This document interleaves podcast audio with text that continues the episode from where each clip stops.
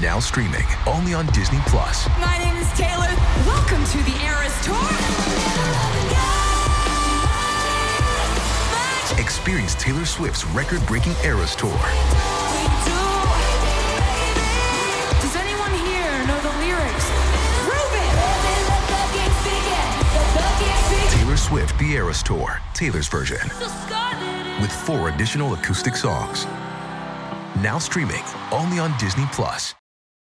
This episode is brought to you by Paramount Plus. Get in, loser! Mean Girls is now streaming on Paramount Plus. Join Cady Heron as she meets the plastics in Tina Fey's new twist on the modern classic. Get ready for more of the rumors, backstabbing, and jokes you loved from the original movie with some fetch surprises. Rated PG 13. Wear pink and head to ParamountPlus.com to try it free.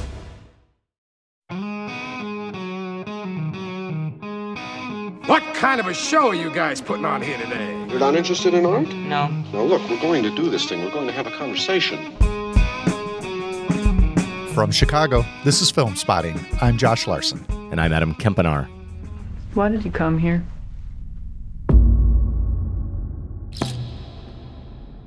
I work with my uncle. You scared of him? Oh, he's a, he's the nicest man in the world. The Osage. Their time is over.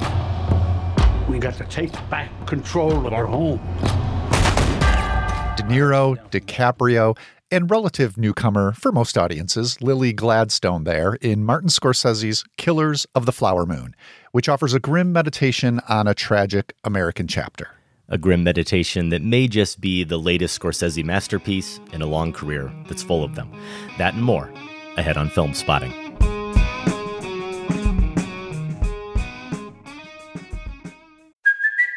It's Kaley Cuoco for Priceline. Ready to go to your happy place for a happy price? Well, why didn't you say so? Just download the Priceline app right now and save up to 60% on hotels. So, whether it's Cousin Kevin's Kazoo concert in Kansas City, go Kevin, or Becky's Bachelorette Bash in Bermuda, you never have to miss a trip ever again. So, download the Priceline app today. Your savings are waiting. Go to your happy place for a happy price. Go to your happy price, Priceline. Welcome to Filmspotting. It's probably worth acknowledging, Josh, that this episode is dropping the weekend before Halloween. And typically, we've programmed some kind of horror theme for these shows a sacred cow or a top five.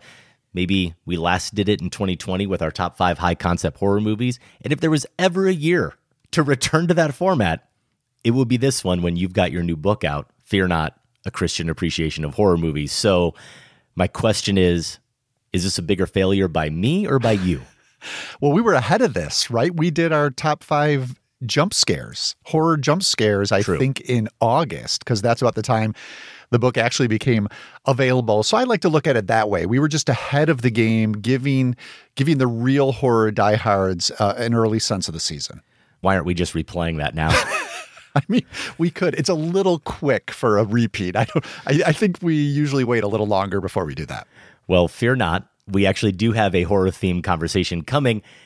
It will only be available to members of the Filmspotting family, though, those who get our bonus shows. After we record this episode, Josh, we're going to get together with producer Sam Van Hallgren and listener Mike Merrigan, the godfather of Filmspotting Badness. He's in Dover, New Hampshire.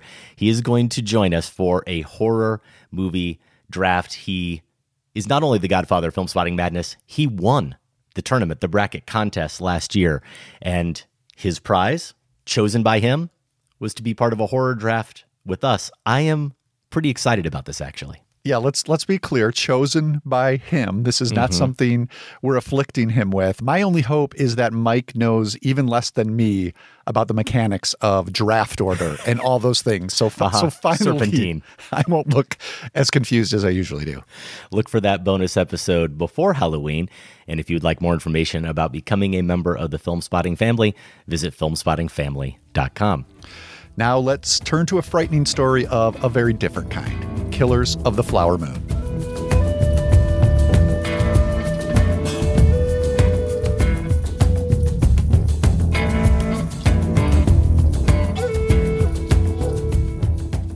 Blame it on our recent blind cow review of The Last Waltz, Adam.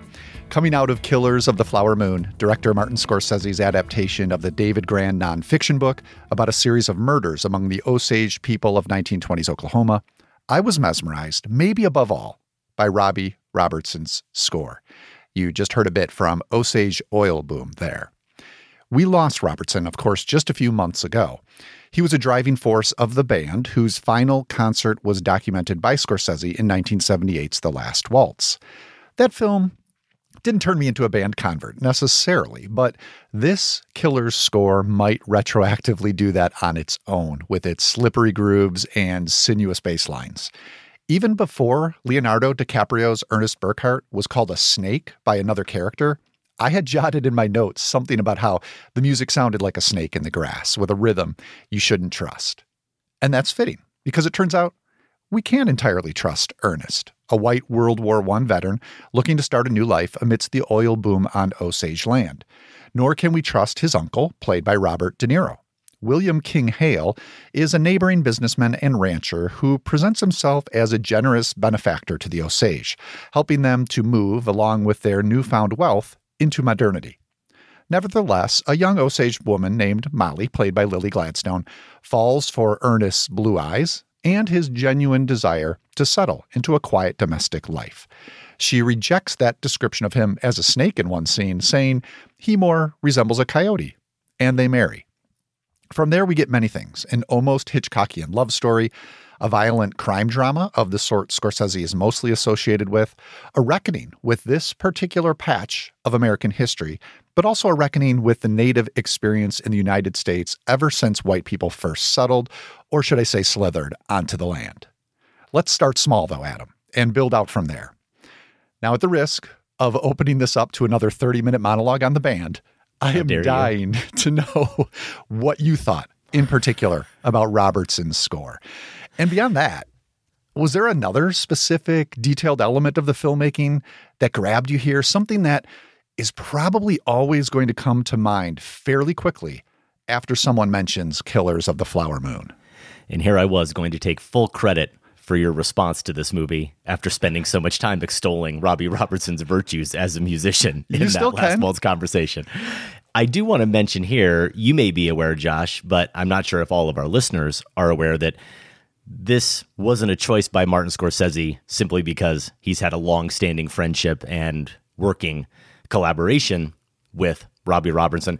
Robertson grew up on the Six Nations Reserve in Canada. His mother was Cayuga and Mohawk. So these sounds are sounds emanating from a knowing, mournful place, from a deep connection to indigenous people and their suffering. It's not really surprising that the music is such a standout part of this film. And on the soundtrack, there's an intro that precedes that song you played, the Osage Oil Boom. It's called The Sacred Pipe. It's 35 seconds long or so.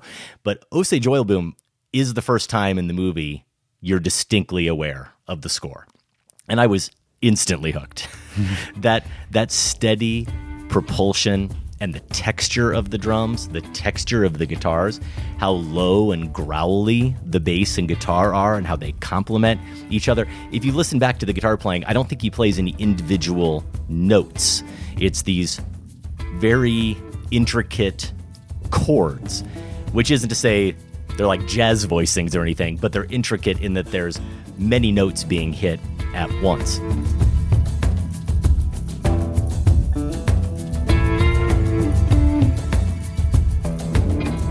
And this moment in the film is a moment of reverie.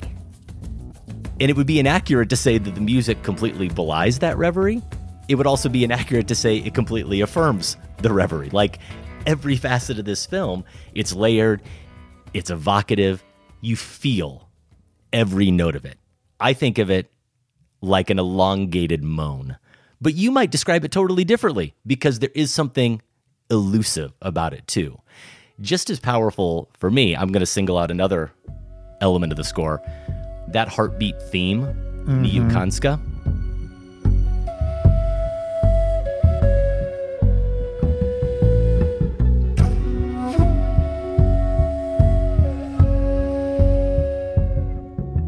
That alternate title, or after the hyphen in the title, Niukanska, that's Osage, the original name, for people of the middle waters. And again, it's that steady propulsion. The bass here only, no drums. The bass providing that beat with that flute over the top, almost chaotic. It's wild sounding, but over that repetitive beat. There's no easily identifiable melody to this track. And yet, for two days after I saw the movie, I was randomly humming this song, which meant I was walking around humming a bass playing quarter notes. you know, has to be the first time in my life I've ever done that. And what that repetition evoked for me, I like you referring to it like a snake slithering. What it evoked for me was a sense of creeping, inevitable dread. Yeah. That the Osage and perhaps some non Osage characters are ensnared in something there is no escaping from. Like, not a snake maybe, but some kind of monster that's lurking, always lurking, moving closer. And as we know from some horror movies, sometimes the monster is already inside the house. In terms of the filmmaking, I think we'll explore this more as we get into spoiler territory, which we are going to get to later in this conversation. The true wonder of it, for me, of Killers of the Flower Moon, is less about specific camera choices and scene construction. Some of the breakdowns we might do with other really memorable moments in Scorsese films. It's more about the accumulated weight of his overall storytelling approach. That said, there is an incredible sequence late in the film that depicts a very different kind of reverie. It, it's an eerie, demonic sort of fever dream. I wish desperately I had a chance to rewatch it and I could really try to clearly discuss it, but this is my recollection of it and what it what it prompted within me to feel. It's the sequence, Josh, where Scorsese crosscuts, and I'm going to put an asterisk there. He crosscuts between two different events. Well, really three, happening in two distinct locations. Again, this is my memory of it, and if I'm getting any of the details a little bit hazy, please correct me. In one, a character is alone in a room, highly medicated, caught in this netherworld between life and death. Another character is in the same house, largely responsible for putting that character into this compromised state. The other space is this expanse of land and people with fields being burned at night. It's a fiery glow straight out of Malick's Days of Heaven. It is. Except it's not that these scenarios are necessarily unfolding simultaneously, but separately. Scorsese somehow renders them as if they're almost occurring together. The the burning fields encroaching on the other character's space, like it's the the backdrop. And here we go back to the use of music. The song that's playing is Blind Willie Johnson's "Dark Was the Night, Cold Was the Ground." There's no lyrics. It's it's his humming and his guitar playing, but that's the soundtrack here. Mm-hmm.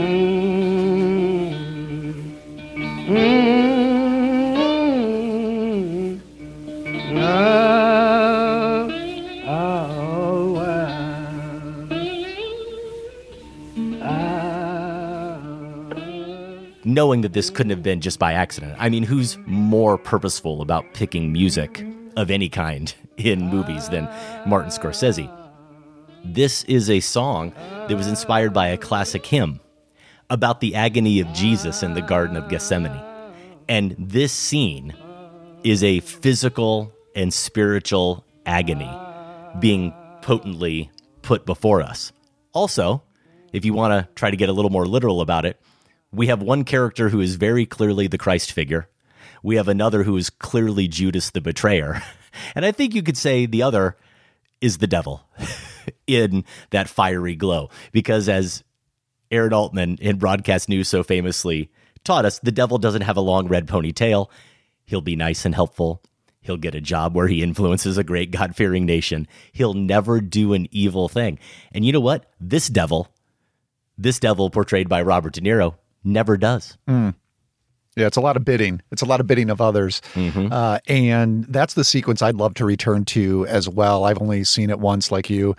Um, further back, it's been a little bit now. But that I do want to study and follow the steps that you were describing because that fire, if I'm remembering correctly, is not taking place anywhere near the house that the two characters you described are living in. That's how I'm describing it, right? Yeah. It's all it's all in this other state, some ethereal Well, zone. Yeah, and we're told it, it, you know, in the context of the actual layout of this area, we're told where it's happening. Yeah, whose fields really are burning. occurring. But the way it is shot is Mm-hmm. that it's just outside the windows of this home, and the flames are licking That's at right. the windows, and it's almost as if. Um, Scorsese and his team have abandoned any sense of reality Mm-hmm. at all in this point. The flames themselves, it, it- it's almost like cellophane outside the window. It has a very practical effect, stagecraft, theatrical feel to it that is apart from most of what else we get in the movie. I think this I is think you know, the it stands out, production for sure. design. Yeah, the production design is incredible. The period costumes, all the stuff you would expect, make this a, a richly envisioned piece of its time. And then you get this vision of hell. A moment of moral decision for one of the characters, as you were describing, and these flames, these these yes, demonic, and they shouldn't be as close to the house as they are. They shouldn't look like that, even if they were. It's a completely unsettling sequence, and one of the visual highlights. We should mention cinematographer here, Rodrigo Prieto. Um, Scorsese is working with absolutely one of the standout moments. Uh, just quickly to go back and and you know tie up the the the score. I'm so glad you highlighted the heartbeat theme. That's the other one I thought about focusing on. You know those squeals of of the flute. I think you described Yeah. that come out in that one.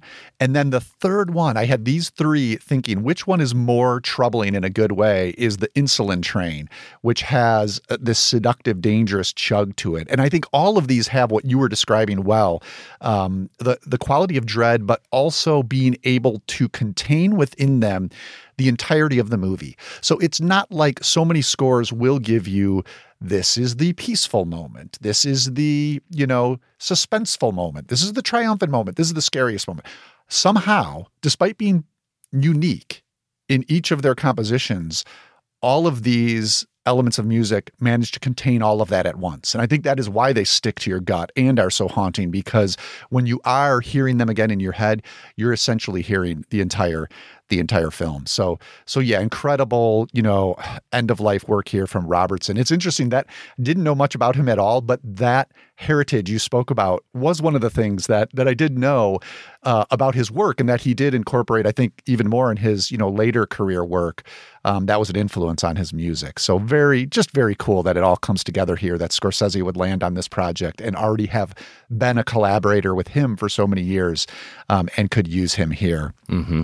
Another visual uh, touch I want to talk about, though, are the visions, which, um, you know, just describing the theatricality of that fire scene, I realized maybe the visions could have been depicted that way, but these are actually fairly reality based as well.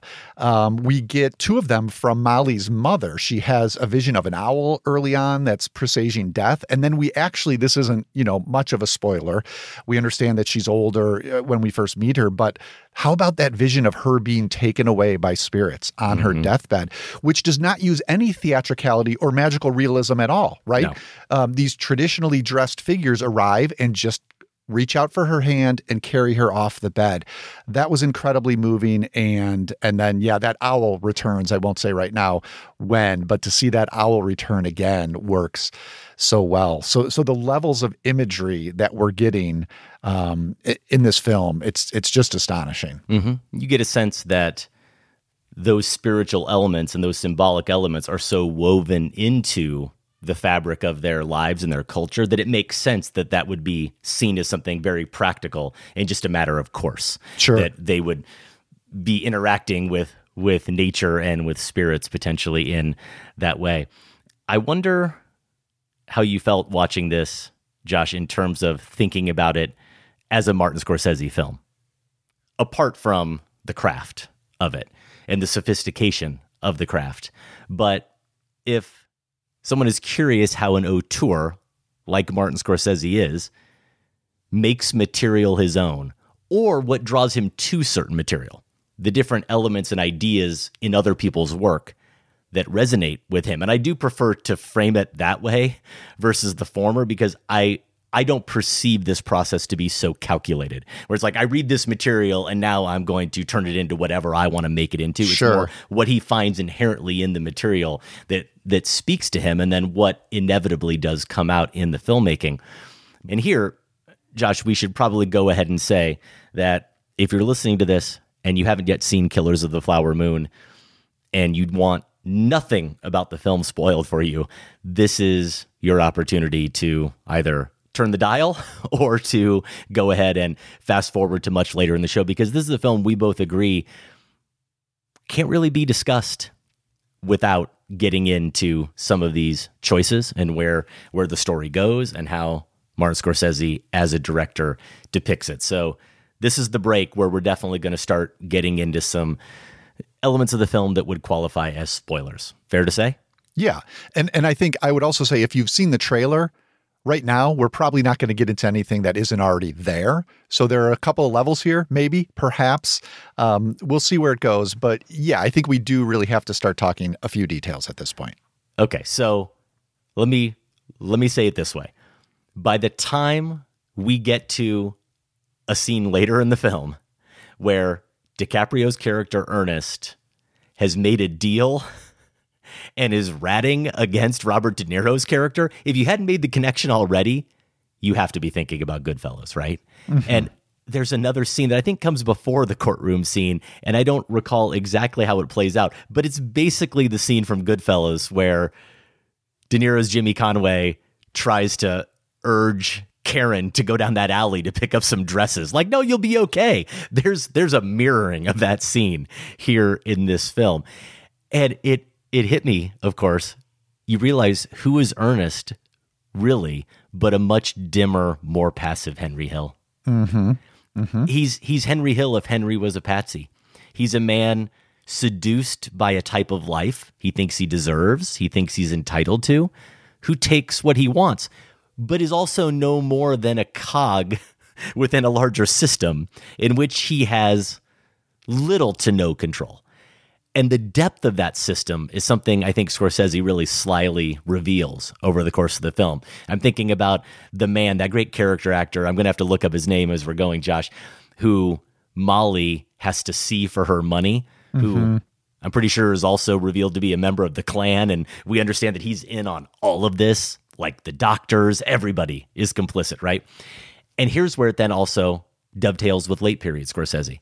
Here's where we start thinking about, or at least I couldn't help but think about The Irishman. The phrase that kept rolling around in my head during at least the last third of Flower Moon was, It is what it is. Every conversation that De Niro's Hale has with Ernest about what has to be done or is going to be done, it is what it is. Every time we see an anguish Ernest reacting to deaths that he was expecting or in some cases played a role in executing, it is what it is. Even on some level for the Osage, this this sense, this is the world that they are forced to be a part of. This is how we suffer.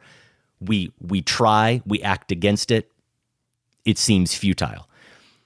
How did the murders occur in this movie? Almost all of them. Gunshots, sudden, to the head, blood spraying, bodies falling. It's like what we see in mob movies, and maybe more startling and horrifying here because we know the environment we're in, and we know the people we're around, and we know we aren't watching a mob movie. They're not dramatic. They're never dramatic. There's not a single death scene here that you could describe that way. You certainly couldn't describe any death scene here as in any way cool. It's all distanced. It's dispassionate. like the mob always says, it's just business. It's it's never personal here in these films, and that's that's also how dispassionately they talk about the Osage and what they're doing to them. Except they don't talk about it in terms of what they're doing to them. It's more like what's happening to them. Yeah. Because whatever it is they're carrying out, it's their right to carry out. They're just resetting things a little bit, right? And Hale calls one of the guys he later kills and takes a life insurance policy out on his best friend. And the thing is, Josh, in that moment, I totally believe him. It's not meant to be ironic, or it is meant to be ironic, juxtaposed with what he's doing to him. But I believe that that character, that man in his heart, genuinely Yeah. believes that about that I think person. he does too. And I, I think the way he's framing it is that this is an, an inevitability. The the Mm-hmm. evil way it's being justified in his mind, he explains to Ernest, is that this is the natural order That's of things, right? They're That's it. seeing this as a survival of the fittest situation. And in in Hale's mind, you have to believe if he was not there at all, this would all be happening anyway because Exactly. it's just it's just the deranged order of things as he yeah. sees it. Yeah. And remember what we learn in the postscript. Even after going to prison for crimes he committed against the Osage, we're told that Hale wrote letters to them and talked to them as if, on his part anyway, they were still the same friends he always purported himself to be. Yeah. And they believed him sincerely to be because it's not an act. It wasn't manipulative. He isn't a movie villain, nor is he even really a con man. It's something far deeper and more complex and way more sinister that we see taking place in Flowers of the Killer Moon. Yeah, it's it's the evil of privilege essentially, where you can Yeah. he can distance himself from it. Yeah, banality. Banality is the word I was thinking about a lot throughout Sure. the film. The Yeah. banality of the evil we see portrayed here. It happens as if it's just part of everyday life and everyone needs to accept it. All of the decisions they make are handled or discussed in that same way and sometimes they even they even surprise you. They surprise you to what lengths they're willing to go to, but it's surprising because they discuss it in the same way they talk about going to the store to pick up some flour. So I think you're right to point among Scorsese's other films to Goodfellas as the primary analog. I, I would agree that became fairly clear early on that this really is a gangster movie. You just have a different sort of organized criminality going on here, and he's going to pay attention to the to the system as well. And you know the way I thought of Ernest in comparison to Henry Hill is that in Goodfellas, Henry Hill sort of slid into this life of crime. Right, it, it was it was um, around him. It was part of the air. It was seductive. It was something he wanted. Ernest is a really tricky character, and I want to He get is. into more about this with you and, and see how you felt. Uh, performance is part of it too, so we could probably talk about what DiCaprio is doing here. I regarded him once the movie was over because I never had a full handle on him the whole time. I don't think we're meant to. That's not a criticism of DiCaprio's performance. But once it was over, I felt, you know, this guy was kind of split from the start. And um, this is almost, it, it struck me that this is being captured in DiCaprio's face, which is so pinched throughout this movie. He's smi- there are times where he's smiling when he's with Yeah. Molly early on, but otherwise, this face is at once pinched, but also somehow ballooning at the same time, like he's going to explode. Uh, I, I just when I wrote about it, I described his face as a microwave popcorn bag as it's you know swelling in there, and you're just waiting for it to to burst. I do believe that Ernest wants this quiet, settled life. Um, I think there is a side of him that genuinely desires this. And then the question is is he too dim? I mean, the movie suggests that he's not the brightest guy, right? Is he too dim or is he just too weak to establish this life he genuinely desires outside of his uncle's clutches? And, you know, the way DiCaprio captures that is with um, impotence in some scenes, but always a simmering rage as well. Another musician here, Jason Isbell, I'm sure you spotted right away. Of course. Playing uh, a supporting character, and there's this quiet conversation. Ernest and this It's character have scene. it's it's really good. Have always been at each other, right? But passive aggressively. And the Isbell character, you know, says he meant no offense about something he said. That was insulting. And I love how DiCaprio just says, no offense taken. But then he does this like violence tinged sniff that just go it goes on for like 13 seconds. He's just sniffing and you're waiting for some sort of explosion to come. So so yeah, what did what did you make of Ernest as a character?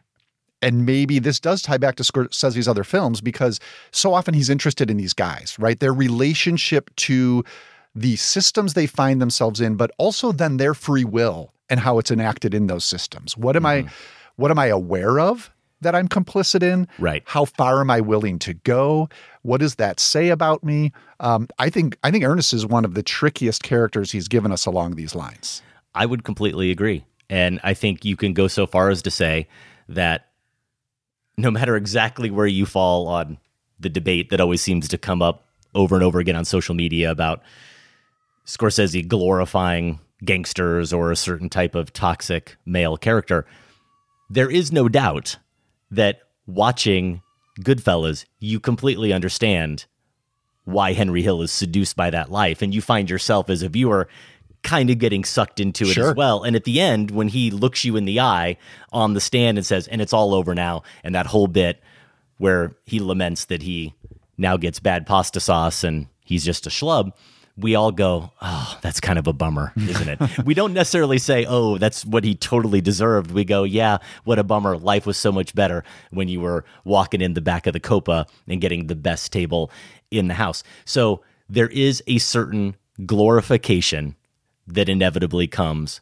with depicting those types of characters, no matter how anti heroic they seem to be.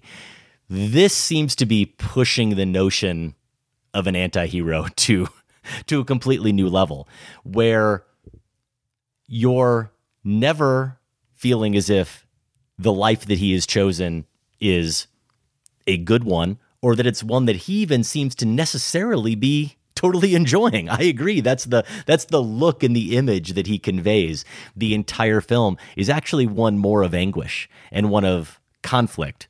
And he but you do seems you do believe that he's happy with Molly, though, I do believe, but see, then that's the other part of it, Josh, is that I think a lot of people may watch this film and not be able to reconcile the horrible things that he does, the horrible ways he hurts Molly, and yet the way he professes to love her and seems to show that he loves her. And I think that inability to reconcile that is precisely the point.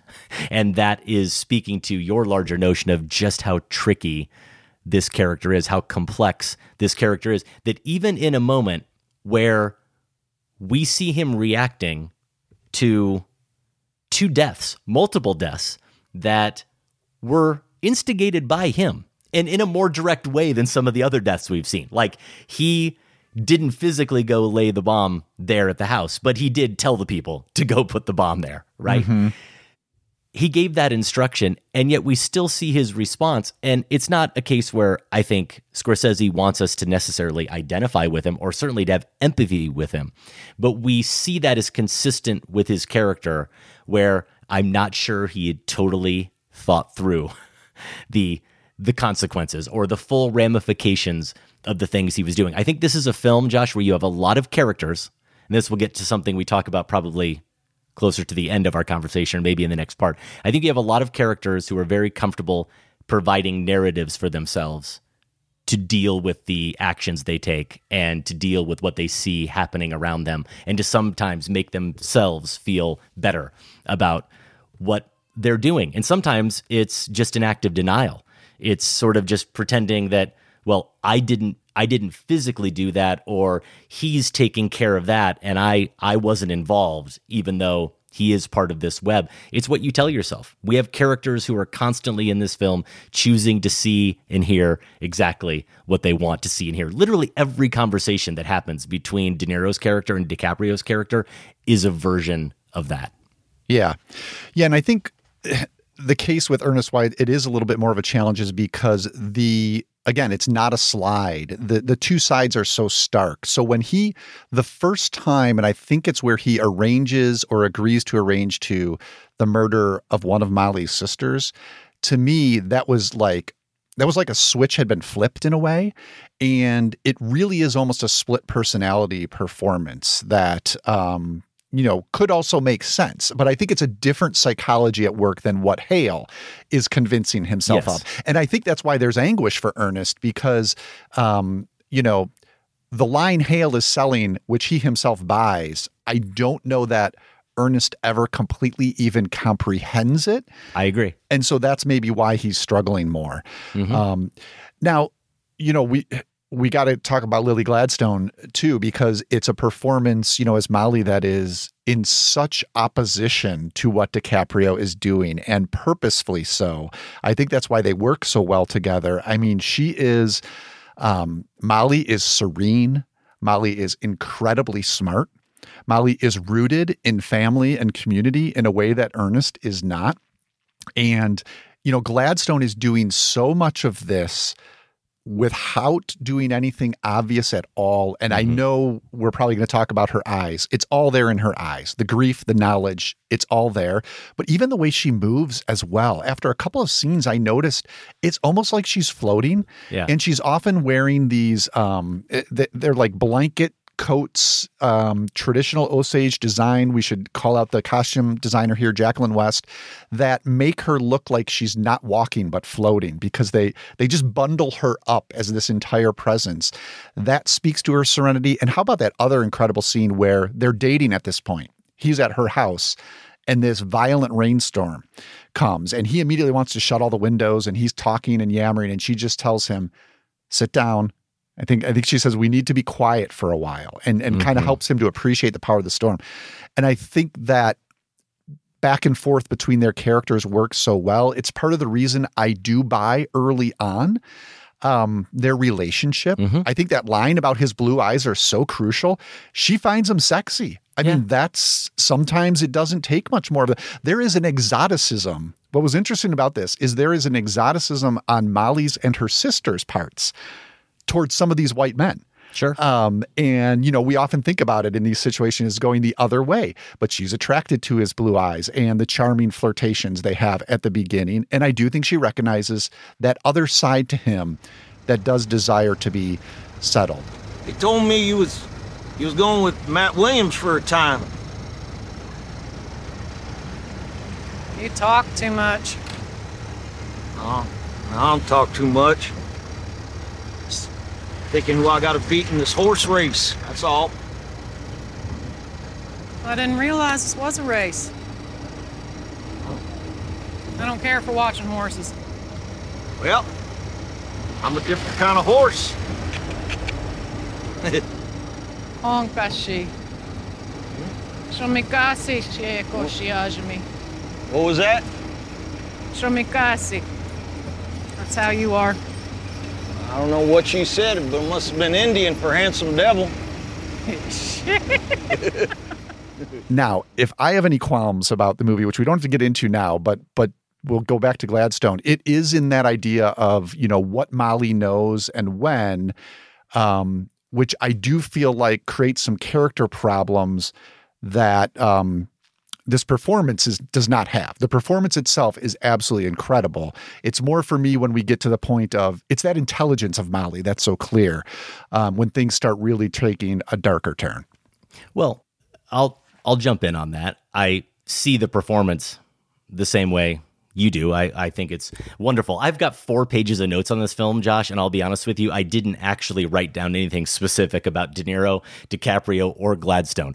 That's that's just where my head is on this film, despite the fact that I love all three performances. And I think when we're talking about our favorite performances of the year, and inevitably our favorite movies of the year, they're going to come up a lot more. But I was never I was never confused by her her character, I guess if that's what you're saying, or some of the the decisions that that she seems to she seems to make. I think there again, it's it's ambiguous, but I think that's intentional and really effective ambiguity. I think about the scene in the tent where the elders assess their situation after a bunch of murders, right?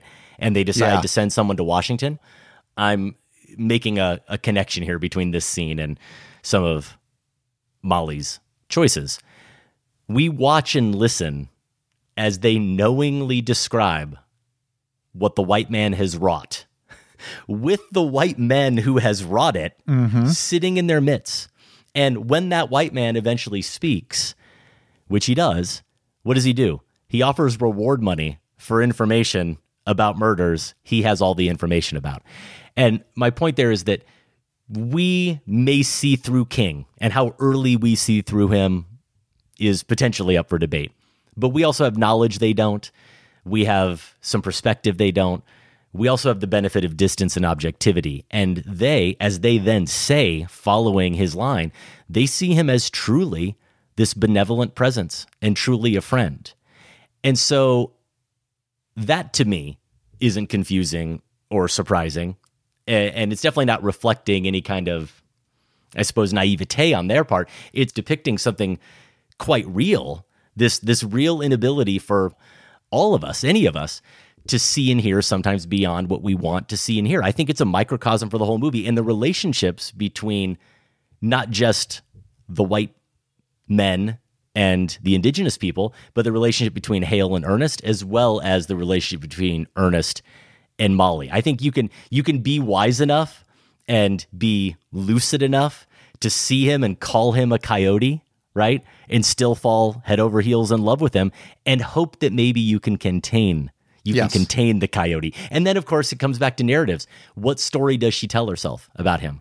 She knows he's a coyote, but she tells herself a narrative. Now, I think I'm with you, Josh, that on some level he really does just want to settle down. And maybe he would have done that without any influence from any other sources.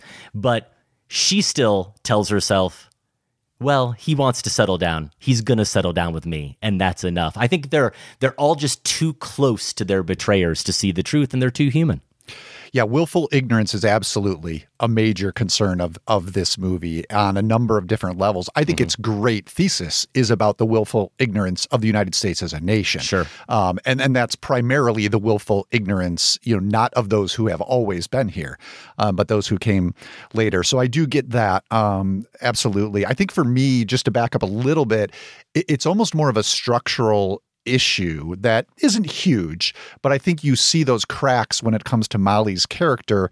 Um, let's go back to Goodfellas and just think about how seamlessly constructed that world was, where we knew the relationships, the networks of all the people in that movie, right? And of course, we have Henry Hill's voiceover narration laying it out for us here in, in Goodfellas. So it's yeah. easy to know mm-hmm. exactly what's going on. You were never unsure of who was, even as the characters were unsure, you knew kind of what was what was happening there. And I just think this screenplay here, Scorsese working with Eric Roth, is not as tightly constructed. Big deal. Goodfellas might be his best movie, right? So that's that's a high standard.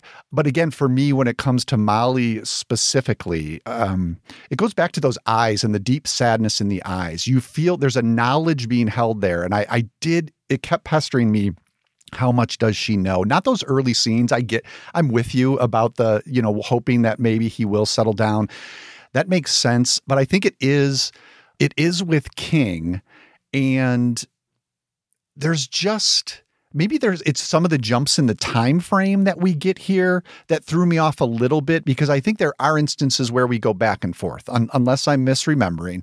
Um, but that might be part of it too.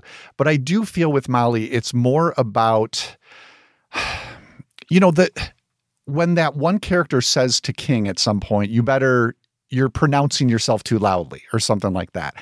It's not just that he's been pronouncing himself too loudly for 2 hours in our eyes. But at that point, he absolutely has. Like everyone knows mm-hmm. at that point what he's been up to. And for me, I was wondering about that with Molly when it came to Ernest, then in particular. I think, you know, use the word naive. She does seem like she's a little bit naive when it comes to King. But then this relationship with Ernest. Here's my question, and this is a spoiler. So when Molly well, we're, insists, we're way past that. when Molly insists that only Ernest can give her these injections, um, insulin injections, right? Um, do you think that's because she's utterly blind still to his deviousness?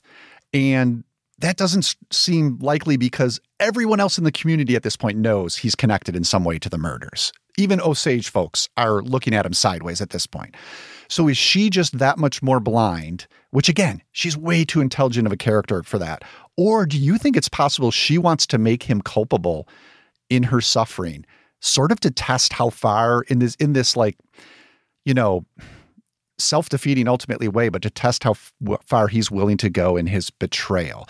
This was just a little like sticking point for me that doesn't undercut the performance at all, but did in some ways undercut the character.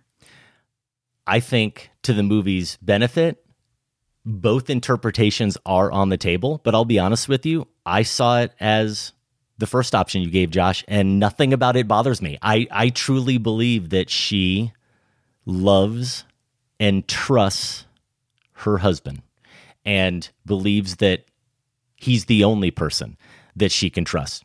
So it's not it's not a matter of intelligence for me in any way shape or form. It's truly about no matter how intelligent you may be when you are in love and also when you're part of an environment in which this type of suffering and this type of I suppose calculation around you just seems to be your life. Maybe that maybe that also changes up the dynamic. You can't see it. You can't. Yeah. You can't see it. That's that's exactly it. She is she is too close to it. Now, I think there can be other factors at play too, including her her health, the fact that she's in often a state that isn't quite right. completely Yeah. coherent. That can also affect her decision making. But Josh, I think it's worth noting in here again, even though I don't think we need to say it for the third or fourth time, we're getting into very real spoiler territory. At the end of the film, Josh, there's a moment where I believe there could actually be an element of redemption for this character, not in a way that negates anything he does or changes our view of him. I mean more in the spiritual sense, a chance for redemption, and even potentially a chance for some kind of reconciliation Mhm. with his wife. I agree. Despite everything she now knows to be true, she provides him with that out and he can't take it. So even in that moment, she's she's still opening that door for him and I think that speaks to the the nature of that relationship. Yeah, and I think what else is going on there, and, and maybe this is why it, it does make her a complicated character. There's such ambition here in what this film is asking her to represent. So that moment plays personally, as you described, for sure. But Molly also here is is symbolic, right, for the the Native experience in the U.S. Um, across history, not just in this moment.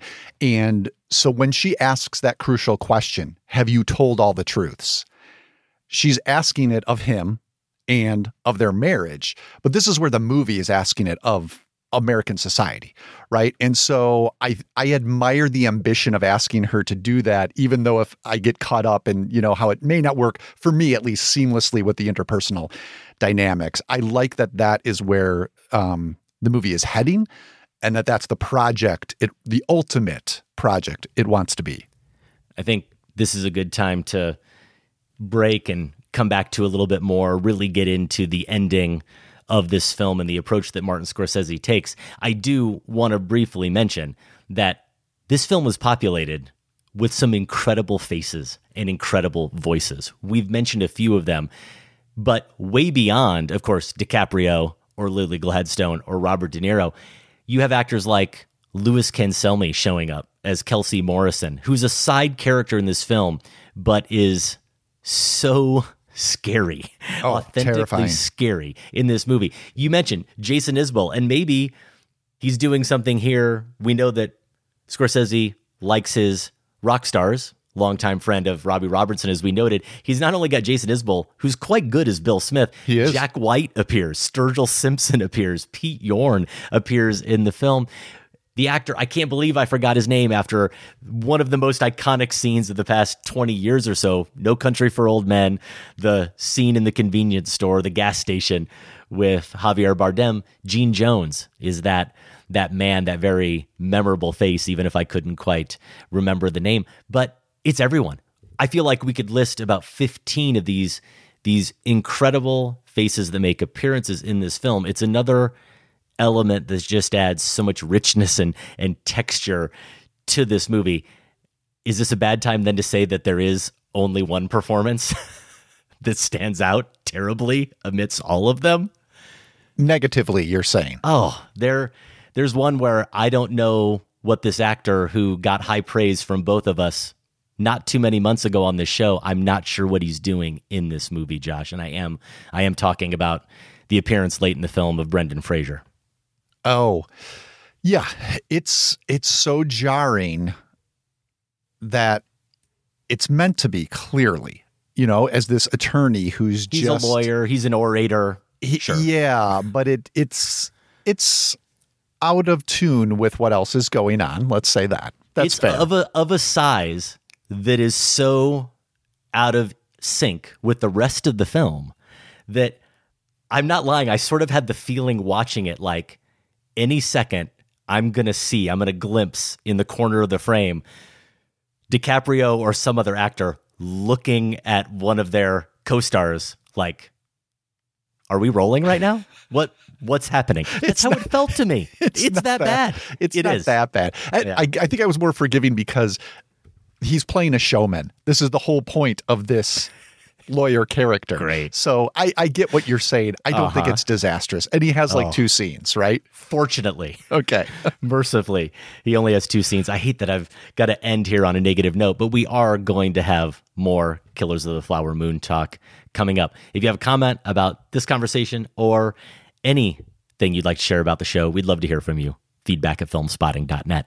Yeah. Also, other than Flower Moon Talk, I think we're going to do some some preliminary Scorsese rankings. Uh, this is not a project either of us has have set down Yeah. and put in stone, but might be might be an occasion to think about where things stand right now. We're going to see how compelling 10 minutes of equivocating is.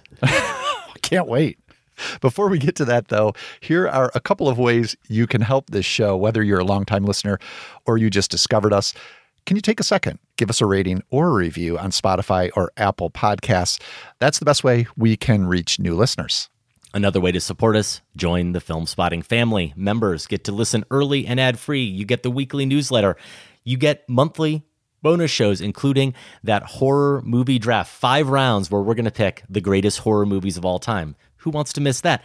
You also can get complete access to the entire Filmspotting archive, filmspottingfamily.com for more. Dreaming of a better sleep? Tossing and turning is not your destiny. And OLLY is here to help. OLLY invites you to sink into sweet, sweet slumber to improve your mental and physical health and overall wellness. More than just melatonin, OLLY's ingredients help you unwind your mind for a delightfully dreamy drift off. Sleep is on the way at OLLY.com. That's O L L Y dot com. The autopsy report is inconclusive. I think he fell. An accidental fall is going to be hard to defend. Nobody's going to believe that.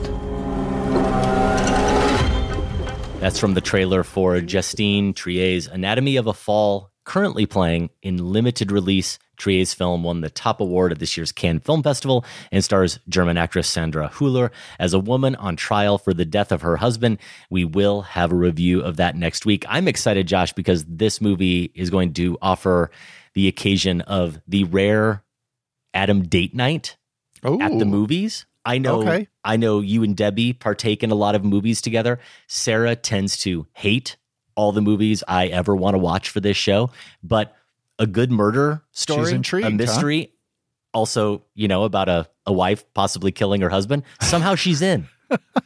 Well, and the lighthouse has been what five years now. Oh, that's So true. That's plenty of time Yeah. for Sarah to recover. I think she's ready to venture back to the movies. Can't wait. Also, next week, we'll have a new Golden Brick nomination from you, Josh, and I hope to get, and maybe you'll get to it as well. It's coming to Apple TV Plus this weekend, a movie I talked about during our fall movie preview, Fingernails, a new film that stars, oh, just a couple of the best actors currently working, Jessie Buckley and Riz Ahmed. They play a couple who begin to question the reality of their relationship. It's from Greek director Christos Nikou, who made 2020's Apples. Did you see apples? I never I got to didn't. it. So No. Uh, yeah, I know we were both very intrigued. So yeah, this one, this one I hope to get to as well. If you've got thoughts on Anatomy of a Fall or Fingernails, if you caught up with it, or you have any 2023 Golden Brick recommendations, time is running short on that. Don't we know it? Please let us know. Feedback at filmspotting.net. It's the best day ever, Josh. Why? We've got some codes to give away for Barbie on digital. Margot Robbie, of course, brings Barbie to life, of course, with Ryan Gosling and an all star cast. To live in Barbie land is to be a perfect being in a perfect place unless you have a full on existential crisis or you're a Ken. We know we're not Kens, so we're not subject to that. But we would both like to own Barbie on digital now. And for your chance to win it, all you have to do is email us feedback at filmspotting.net. In the subject line, put Barbie contest. And in the body, it's really simple, Josh. Share your 1500 word analysis of Barbie the film as both cinematic achievement and cultural artifact. We prefer MLA format. Mm, yes. Or alternatively, you could just rank Gerwig's filmography. Bonus points to anyone who includes that thing she co-directed with Joe Swanberg. what what I love is there's a there's a good chance we might get more of those essays than rankings we might from our listeners. knowing our audience. Barbie is available now on digital. Again barbie contest in the subject email feedback at filmspotting.net and rank greta gerwig's filmography. I think we're going to do this even though sometimes when we come out with details too quickly it backfires on us. Like there was one point in time, Josh, where we previously had announced that we were doing a live show in Los Angeles. So I'm a little scared now because then COVID happened. Yeah. So yeah, you're you're afraid we're gonna ignite another pandemic, is what we you're might saying. knock on any piece of wood around you now, please. But I suppose it being October 24th, we did want to at least kind of throw out a digital save the date card here, a verbal save the date card. We're hoping to do our next wrap party on Saturday, January 13th. We hope to be doing it in sunny LA. No offense, New York. No offense, Brooklyn. Had a great time at the Bell House. Loved hanging with all of you. Little chilly. It was chilly. It wasn't terrible, but it was a little chilly. It was a little chilly. We're we're looking to enjoy some sunshine. This is going to be like Barbie and Ken heading off to hmm. to LA. Josh, I think it'll you be have, just do you like have that. the rollerblades for me already? Of course, of course. Saturday, January 13th. We have no more details to share, but you know, maybe mark it in your calendar. Again, here just with pencil. a little sooner than that, and this is your last chance to get in on this. Some of you might be hearing it after it happens, but in case you're one of our early listeners, this Saturday, October 28, 8 p.m., I am going to be doing a book event about Fear Not, a Christian appreciation of horror movies. This is going to be at Facets here in Chicago, over there on Fullerton Avenue. I'm going to introduce Talk to Me, the Australian horror possession flick from earlier this year. Then we'll watch it and afterwards get together in the newly redesigned Facets Lounge. Can't wait to check that out. There'll be drinks, there'll be snacks, and we'll talk about the movie. We'll talk about the book, how the movie might fit into the book. We'll talk about whatever you want to. If you're looking for tickets to that, go to facets.org. We'll also link to it in the show notes. This week on our sister podcast, The Next Picture Show, it's part two of their Outback Outsiders pairing. So they're looking at Kitty Green's The Royal Hotel with Julia Garner and Jessica Henwick, alongside 1971's Wake in Fright from director Todd Kotcheff.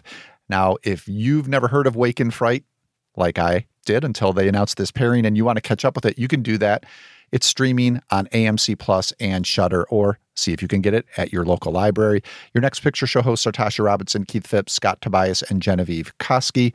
New episodes of the next picture show post every Tuesday wherever you get your podcasts. We do want to give you a heads up about their next pairing since we're talking about Killers of the Flower Moon on this show. That's what they'll be getting to alongside, how about this 1950s Broken Arrow. Now, this isn't the Travolta Christian Slater flick from 96. Then I'm out. One of Adam's top 15 films of all time. Broken Arrow from 1950 is set in 1870, stars Jimmy Stewart as the scout sent to stem the war between whites and Apaches. That one is currently streaming on Peacock and VOD. And I got a note here, Adam. You and Sam did not include Broken Arrow among the shortlist for best of the 50s Filmspotting madness, looks like, huh? Well, I don't know why either of you had to bring that up. I will now have to confess I'm not familiar at all with the title Broken Arrow. So no, did not make the shortlist for All Film right, Spotting Me Madness either. Don't feel too bad. 2024. Again, that's the next picture show. You can get it wherever you get your podcasts. Arise! Arise, riders of Theoden! Spears shall be shaken! Shields shall be splintered! A sword day! A red day! And the sun rises! You can name that tune in how many notes, Josh? Oh, I mean, I, I believe Two or that's the- three?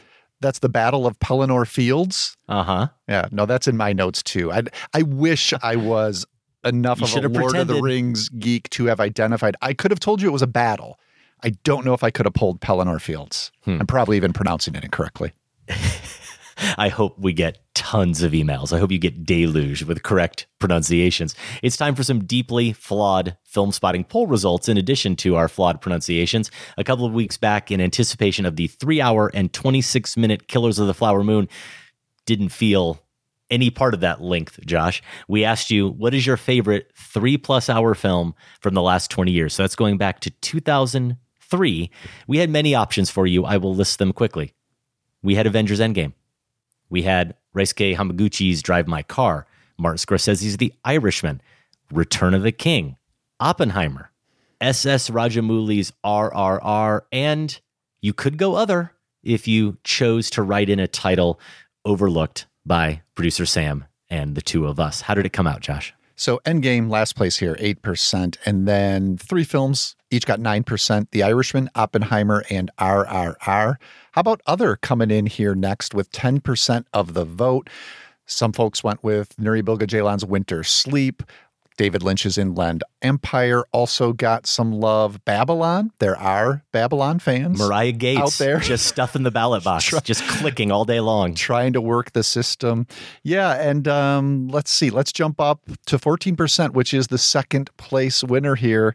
Drive my car, but Lord of the Rings, Return of the King, deservedly, I would say, won this with 30% of the vote. Sorry, I was too busy laughing at Sam's little aside here in our notes where he's listing the write in candidates and then adds, didn't read the question, The Godfather Part 2, Once Upon a Time in America, and Ben Hur. Hmm. yeah. You just you just got Van Hallgren. you, you were, Sam got really annoyed Burned. by some of this. Josh Newby says, when discussing films of such length, there are two approaches. The first is that it didn't feel like three hours, in which case the winner is Wolf of Wall Street. The second is that it did feel like three hours, but you gloried in the luxury and breathability of the runtime, like like a good pair of jeans. I like my movie to have breathability. In which case, the winner is Return of the King. Josh says, "Boy, you felt that runtime, especially toward the end, but you also didn't mind it." Okay, like that logic, Josh. Here's Julio Oliveira. So glad Sam saw the light and eventually decided to include the best superhero movie ever on this poll. Another Sam note here. He says, I'm assuming Julio is referring to RRR. Yeah, he has to be. Jeff Clark, with films of great length comes great responsibility. The films on the list all performed admirably in maintaining the viewer's attention span, but The Irishman holds a special place in my heart. The synergy of each of the three main relationships in the De Niro, Pacino, Pesci triangle was a wonder to behold. There was never a moment when I wasn't curious to see what happened next, even on my third viewing. Irishman was going to get my vote after Lord of the Rings. Daniel Kibler added, in terms of the number of times I've watched it, it's The Irishman in a walk. I'd have loved to see Olivier Assayas's Carlos in the poll as well. It runs a close second for this category and is equally epic and replayable. Big fan of Carlos. Tom, father in him, says, My childhood self would never forgive me for snubbing Return of the King. And while it's a film that I still love, including the over four hours long extended edition, yikes, Josh, I don't even know if you're up for that. Have not done it, I confess. RRR was the most electrifying theater experience I've had in my life. I've seen it three more times since, each time dragging friends or family members to see it with me, only to witness them applauding and screaming in delight at Rajamouli's epic spectacle, just like I did. My vote goes to RRR. Here's Zeph Wagner. I've seen RRR four times in a movie theater, and they were all fantastic experiences. Sold out crowds, hooting and hollering and cheering and clapping throughout. The music is incredible. The dancing is incredible. The action is incredible, and all the performances are incredible. It's a nearly perfect movie, and the three plus hours just flies by. If you watch it on Netflix, you're really missing out. See it in a theater if you can, or ask your local theater to start showing it. The Hollywood Theater in Portland has shown it once or twice a month for over a year and is still selling out a 400 seat auditorium. Hmm. So it must be available from whoever the distributor is. quick proud father aside that all this talk of seeing RRR multiple times in the theater reminds me of. My daughter Sophie was home from college for fall break this past week, and that meant she got to participate in some events at the Refocus Film Festival, and she works at Film Scene. So that's very convenient. And when she's not working, she gets to see movies. So I, of course, had told her many times how she's going to have to make time when she's back to go see Stop Making Sense. she saw Stop Making Sense, loved it so much that she found time to see it a second time. And then it turns out on Sunday, my wife mentions to me that Sophie got back to campus really late. And I'm like, well, she didn't leave the house that late. What what happened? It was pretty late in the day in terms of the afternoon on Sunday, but it wasn't at night. I said, well, what what took her so long? And apparently she was on her way out of town and she just decided to head back up to film scene and watch Stop Making Sense for a third time. That's my girl. I hope Sophie's supervisors aren't listening to this. Apparently, she's spending all her shifts just going in and watching That's Stop right. Making Sense. Yeah. Here is Sean Means. Boy, a tough choice. After flirting with the spectacle of RRR, I finally landed on the emotional beauty of Drive My Car. It's a movie that takes its time and earns every minute of it with its thoughtful, shattering depiction of theater people finding their way through their past baggage by collaborating on a multi language production of Uncle Vanya. Good film. All right, we're entering hour three of our feedback on three plus Mhm. hour Yes, movies. we are. But it's all good. Danny Cox. It's all essential, Josh. Oh, when are we going to get the extended cut? This Kenneth Lonergan erasure will not stand, man. The long delayed masterpiece Margaret is perhaps underseen, but deserves to be amongst this selection of epics. Another note from Sam the theatrical cut of Margaret is under three hours, but the much praised extended cut is three hours, six minutes. We should read all of Sam's asides in the voice of Hal. yes, that would be wonderful. From now on. I'm afraid I can't do that. Here's Taylor Cole. Going other because I recently had the time of my life seeing a 70 millimeter blow up print of Babylon at Chicago's Music Box Theater over the summer. It's a movie I liked okay when I first saw it last December, but it only continues to grow for me, and the time spent watching it seems to pass more quickly with every additional Oh, viewing. no. Mariah has gotten Uh-huh. to Taylor. Here's Mark in Philly. I looked through a list of possible other movies, and once I saw Inland Empire was a viable choice, 180 minutes, according to Letterboxd, it became an obvious answer for me. I fully look forward to answering the same when this poll, which is cursed, is remade decades from now. Okay, here's a really inspired pick. This is from RMP. The people demand that Adam embrace the full four hours of his pick of the litter from the new Argentine cinema marathon, Mariano Llinás's Extraordinary Stories, rather than the designated alternatives. Wikipedia gives its budget as, and here, I don't know if this was a typo on RMP's part or not, but it says 30, comma 00 dot zero zero. So if you take out the comma, it's three thousand dollars, but it sort of looks like thirty thousand dollars. And hell, maybe it's supposed to be three million. but the point here still stands. It probably wouldn't cover the Return of the King's expenses for non-dairy creamer. I bet that's true, even at three million. And it's nearly an hour longer to boot. Dug this film. I think we both dug this film. Yes, I do remember that was a long time ago we did that marathon, and definitely that was one of the highlights. A couple more comments here. S.J. Lucero, I picked Lord of the Rings The Return of the King, and if you're doing it right, you're watching the four hour, 10 minute extended cut of Lord of the Rings Return of the King. Yeah, not going to happen. Charles Canzaneri closes us out. Nobody is going to mention. I love the incredulity. I can I can hear it in Charles's voice. Nobody's going to mention 2008's Love Exposure.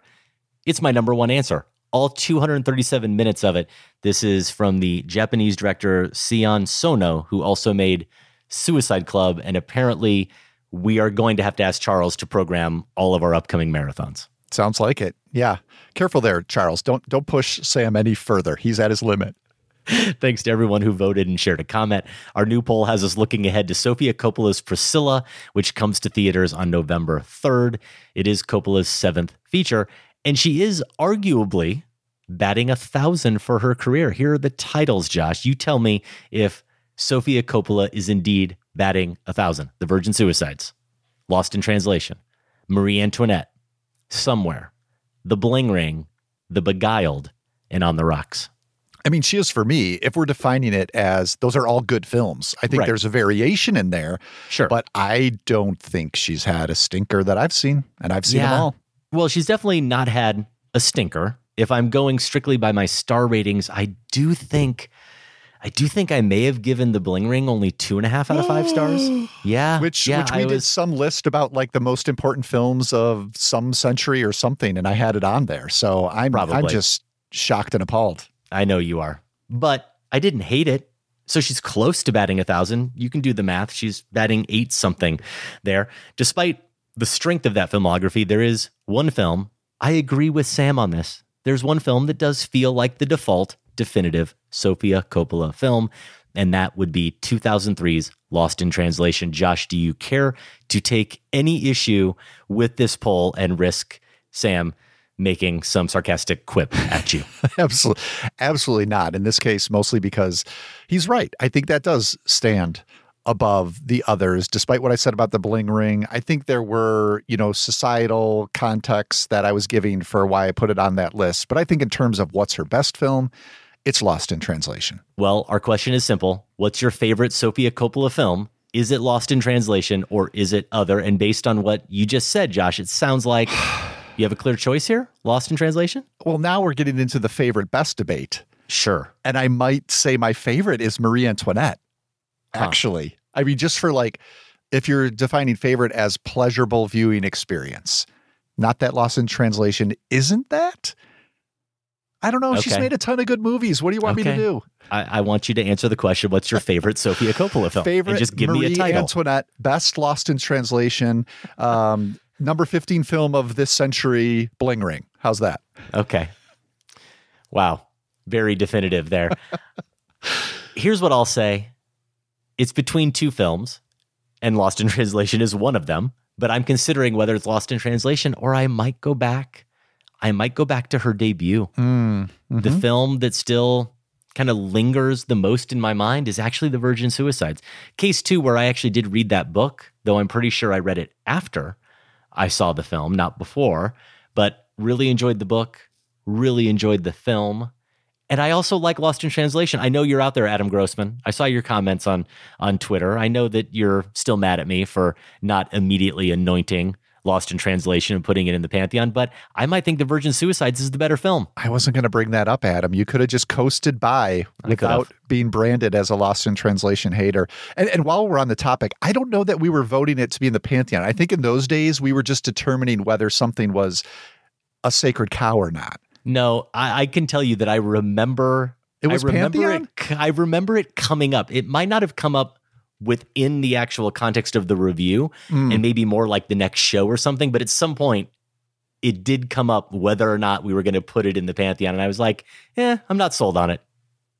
I mean, you're just digging yourself a hole here. You keep digging. I'm trying to give you so many outs. You can vote. You can leave a comment at filmspotting.net. It's supposed to be a suicide, you dumbbell. You didn't tell him to leave the gun. I don't know why I told him to leave the gun. I told, him exactly to leave the gun. Just like you told him, kid. I don't know why he didn't. I don't know why. I told him just like you told him. before we get into some babbling about where Killers of the Flower Moon ranks on our Scorsese all time filmography list, we did want to devote a little bit more time to the film. This is uncommon for us, but in this case, we have a movie we think is definitely worth it, and we have a filmmaker we know is worth it.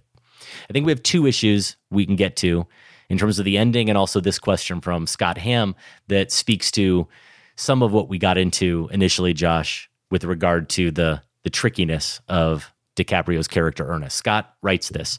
I've gotten into a debate with someone about this, and I think it's obvious, but they disagree. The debate is to whether Ernest fully understands that he is poisoning Molly with the insulin. I believe he doesn't, which is really the crux of his whole character. First, King spells out almost every plot to him that he's hatching against others, but he never tells Ernest about this. King says he has gotten Molly insulin for her diabetes, and only four or five people are using it. When asked about the supplement, they say it will slow her down a little, but never explain why that's needed. Like everything else, Ernest just accepts it. So I do want to stop there quickly. We do definitely understand why that's needed in their mind, and even for Ernest, right? Because at that point, she is just gone to Washington. She's gone to Washington Right. and asked the president to intervene. And whether or not they think the president or anyone else is going to intervene, they do literally say, we need to slow her down a little bit because she's going off and doing things like that. Right. Yeah. So I do think Yeah, that, I agree. that part's clear. This omission of King explaining the plot seems deliberate. I think he believes, as we and Ernest do, that Ernest really loves Molly. Armed with the knowledge of the poison, Ernest may not do it, but he's so easily manipulated that it's simple enough to just not tell him. I think this shows in Leo's performance when Molly asks him about it. He's almost confused by the question, because that's the one thing he didn't realize he was doing. She takes his denial as a lie as he's coming to the realization that he was responsible for her deteriorating health. What do you make of Scott's summary of how that plays out and the the question at hand, Josh. Yeah, I think Scott's overall characterization of Ernest's character and the wrestling that's going on within him is accurate, but I always understood that he was aware. I, I think even the description of how King is, how Hale is, you know, talking about this to Ernest falls in line with what we were saying before. This this is just kind of the natural way of things, and and it was it, it's another way of removing complicity out of their hands by Mhm. saying to Ernest, well, she just needs to be slowed down. That could mean for her own health. She needs to be quieted. Yeah. She's overexerting herself. He's giving Ernest reasons why this needs to happen beyond why they really need to happen. And I will say there's that moment where Ernest pours some of the added material, the poison essentially, into his whiskey It's glass. morphine. And yeah, so so that's definitive to me. That that is a moment of self-punishment and it registers clearly to me as that in that scene and he would not be doing that if he didn't understand that it was harmful. Okay, so that's where maybe we can we can split hairs a little bit, and that's that's the kind of discussion that this movie provokes, Like maybe right? he's numbing himself, I guess is the other is the other reading there. Yeah, and it's entirely possible as someone who did see battle, even if he was just the cook. And I do love that's a nice little slippery bit from from Hale when he when he sees him. The first thing Mhm. he says to him is the war hero. Like he yeah he makes it seem more grandiose than of course he really was because he was quote unquote just just a cook. But he's he's been there and he might be quite aware of what morphine can do.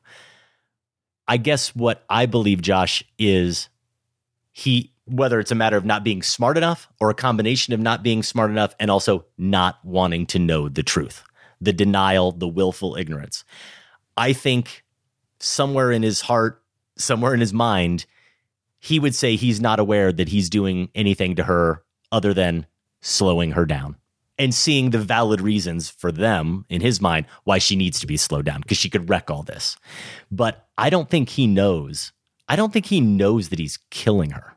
I think maybe that's the difference. I think he's willfully ignorant about the fact that he's poisoning her. I do think he knows for a fact, though. He knows for a fact that he is adding something. I mean, obviously he knows Sure. that. I think he also knows what he's adding. There's that scene that you mentioned where he chooses to to have some of it himself. He puts the morphine in his drink, right? His whiskey. Mhm. And as I recall the scene, I thought you can see quite clearly on the on the vial, you can see what it is. He's looking at it. So I think he he knows that he's adding something and he knows that it's morphine.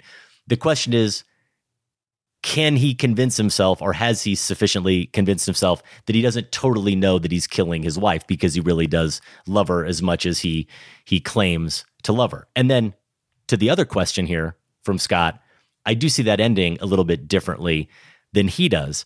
Scott's suggesting, well, if he doesn't know that he's poisoning her, then when she asks him about it, his denial is really his confusion over the fact that, well, no, I would I would never poison you. But that's not that's not her question. Her question is, No, as I recall it, her question is, did you add anything? Yeah. What what did you add or did you add something? And he denies that he ever added anything. He may still he may still believe or he thought then that he wasn't trying to kill her by adding that stuff, but in this moment when she confronts him with that, he he can't admit the truth there in that moment. But he knows he was adding something. Well, and this goes back to her function as I see it as a symbolic character as well. Um, you know, it's less potent if there is not complicity and awareness of complicity on Ernest's part. She is less Mhm. potent to me as a symbolic figure, which I, I think pretty clearly she is meant to be historically symbolic and significant. Um, if Ernest has this, I wouldn't call it an out, but still, if it's a different degree of complicity, he needs to be wholly complicit for those moments. This one you're talking about here, Mhm. and the question about telling all the truths uh, for those to hit as hard as they do. Yeah. Well, let's talk a little bit about the ending of the film because you mentioned that beyond the sequence we spent some time on where we get that kind of breaking with reality, the movie doesn't have any of those kind of touches to it, maybe ostentatious moments. And at the end of the film, Scorsese gives us an epilogue where we see that Killers of the Flower Moon, the story, or at least the broad strokes of the story we've seen play out, it's it's now being it's being dramatized as a radio play for what probably a 1950s audience, maybe a 1940s audience. I don't know the exact timing. And not only that, it's it's an audience of all white people with all white performers. I'm wondering what you made of it, Josh. I mean, incredibly bold. And I think it's not, you know, out of line with other bold endings that Scorsese has chosen for his movies, including ones that, if not break the fourth wall, bring us to a completely different space, which, as you described, this does. I think it makes the commentary about what stories are told and how they're told and who tells them more explicit. So I guess someone could make the argument that this isn't necessary to make the movie's point, but um, I found that it was a really bravura exclamation point. You have the added fact that the final lines are delivered by, by. Scorsese himself, playing one of the radio dramatists and talking about Molly, the figure of Molly in particular, and something to the effect of how in her obituary, the connection to these murders wasn't mentioned. So Mhm. so more erasure going Yes. on there about actual history. So again, very pointed. I found it to be powerful. Even having Scorsese do it, you know, you know, you might say, well, that's a little bit overboard. We don't need the, you know, the the most authorial figure behind this film literally appearing to us. But again, he has a history of appearing in his movies. So it's of a piece with Yeah, his filmography. I think it would bother me more if this was the first time Scorsese ever appeared on screen in one of his movies. Not Hmm. even bothered me, but it would stand out to me as like um, a bit too much. But but because this is a motif he's engaged in, I think it works. And then we should note also there's another move to a different reality, a different space. It is reality. It's actually contemporary reality. I think the final shot, right, is this overhead Mhm. um, image of a contemporary modern day drum circle. And the camera rises up and away while that performance is going on, which which I really loved. I, I really loved Yeah. the emphasis that this didn't only take place in the 1920s. It only probably wasn't regurgitated as true crime entertainment in the 1940s or whatever. But no, there are relatives of these people still today trying to preserve some of these traditions that were attempted to be squelched out back then. So I really liked that ultimate last Mhm. shot. Yeah, me too. And maybe in a different but similar way to something like the ending we get with Spike Lee's Malcolm X, Mm. where we come into the present yeah, day yeah, yeah, yeah, as yeah. well. So it's interesting you bringing up this idea. I hadn't really thought about it in those terms, even though, of course, when I saw Scorsese on screen, I did think about him appearing in his other movies, even sometimes just appearing as a voice like he does in a movie you just finally caught up with and thank goodness you quite liked The Color of Money. He's Yeah, the right. narrator at The opening narrator. the beginning there, right? But if he had never done it before, that would also, I think, speak to this film in terms of the tricky nature of who is authoring this story and the kind of wrestling with that that Scorsese as a filmmaker is potentially doing. If if this is something he felt for the first time to do, that would also be really fascinating to discuss in those terms. And I might be even more, for lack of a better word, moved by that decision, I suppose. But I'm with you. I, I like that it is of a piece with the rest of his work. I got really worried when it first became apparent what was happening, Josh. Hmm. I I I did think for a second. I wonder if you had a similar thought or if I just my brain goes into this meta territory right away. I wondered if we'd actually see like De Niro and Leonardo DiCaprio Hmm. emerge on stage portraying the characters we just watched them portray something kind of like Wes Anderson's Asteroid City with all those layers Yeah. of of different portrayals and my thought about that potentially happening was well this would be mind-blowing but almost certainly infuriating. It would it would be at best a cheap stunt. It would be at worst horribly insensitive. And fortunately that's that's not that's not what happened. And as i process what we do see the power of it really struck me. And i think you expressed it well. I want to get at and i'm going to admit here i've seen this word thrown around on social media a little bit. I don't know if anybody's written long form about it or the people who have used it I, can't even say from a tweet josh whether or not they're using it the way i think they're using it but let me say that it's potentially being misused. I see this come up every now and again as a moment where Scorsese is indicting the audience. So when I hear that, I read that as potentially a moment where, for some, Scorsese is saying, Hey, audience member consuming this story, you're really no different than these naive folks, white folks, lapping all of this up. You're you're all guilty of reducing the struggle and the Osage's anguish to story time, to entertainment.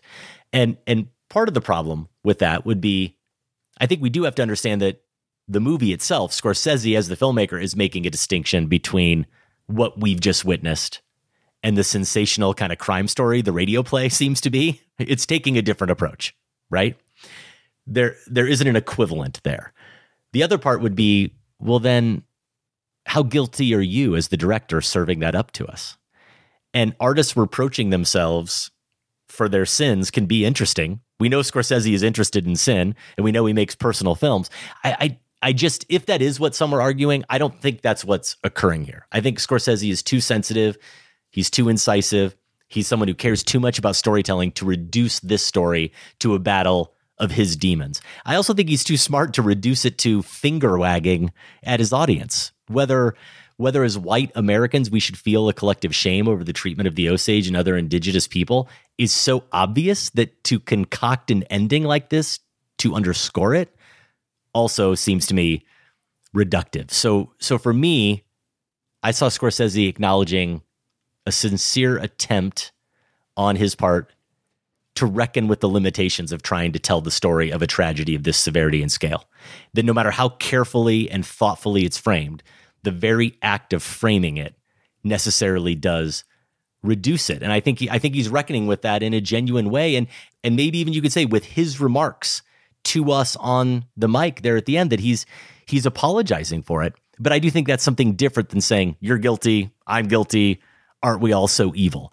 Uh, this just isn't a movie that paints in those broad broad strokes. And as you noted, I, I do think it's very telling that it's it's he himself on screen at the end pointing out that when she died and the obituary was published, they don't even mention the murders. So Flower Moon does fill in the blanks of that history. And the the history writers who are always white, they'd all decided that their audiences didn't need to hear those details. But I don't think he's patting himself on the back either. This isn't a pure act of exoneration. I, I do think he knows that stories can only go so far. And again, this is a recurring idea throughout the film, not only in the way I brought it up in terms of the types of narratives you tell yourself, but also think about the different newsreel footage that we get, including the yeah, that's the an interesting Tulsa, formal touch at the yeah, beginning. the Tulsa race massacre too. Halfway through the film, Mhm. we see footage on screen. We see De Niro's character watching that, and we see him reference it later.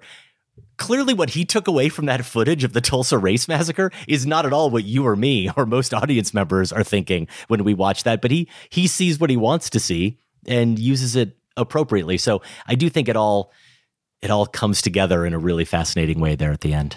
Yeah, it didn't strike me as any sort of audience indictment. I, I wasn't aware that that complaint was out there. It's interesting though, and, and as we get into Scorsese ranked, you know, we might touch on this.